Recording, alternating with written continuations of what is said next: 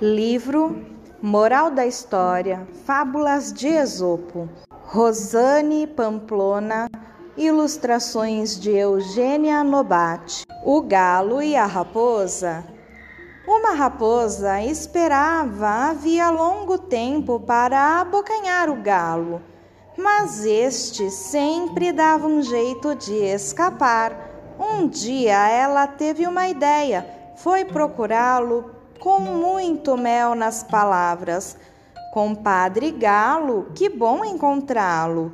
O galo, mais do que depressa, empolerou-se no alto galho de uma árvore. Mas o que é isso?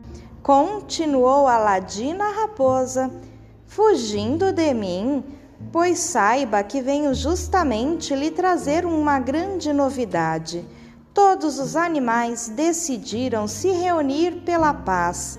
De hoje em diante, nenhum brigará com nenhum.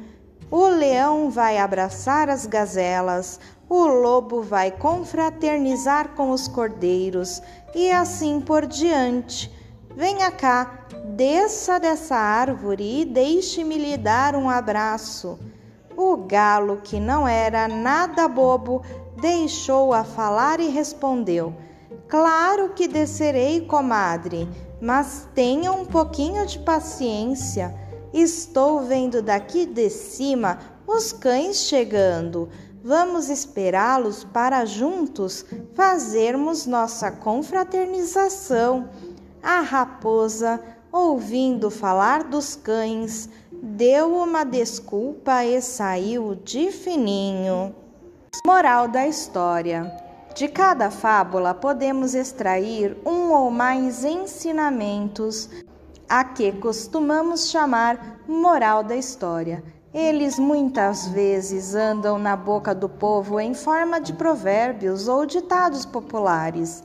Às vezes, uma mesma fábula pode ilustrar mais de um provérbio, por conter vários ensinamentos. Outras vezes, o mesmo provérbio pode servir para diferentes histórias. Arrematando cada uma das fábulas que você acabou de ler, sugerimos um provérbio que a ela se aplica, mas temos certeza de que você conhece outros que se encaixariam direitinho nas mesmas narrativas. Afinal, qual é a moral da história? A moral da história depende muito da sua interpretação.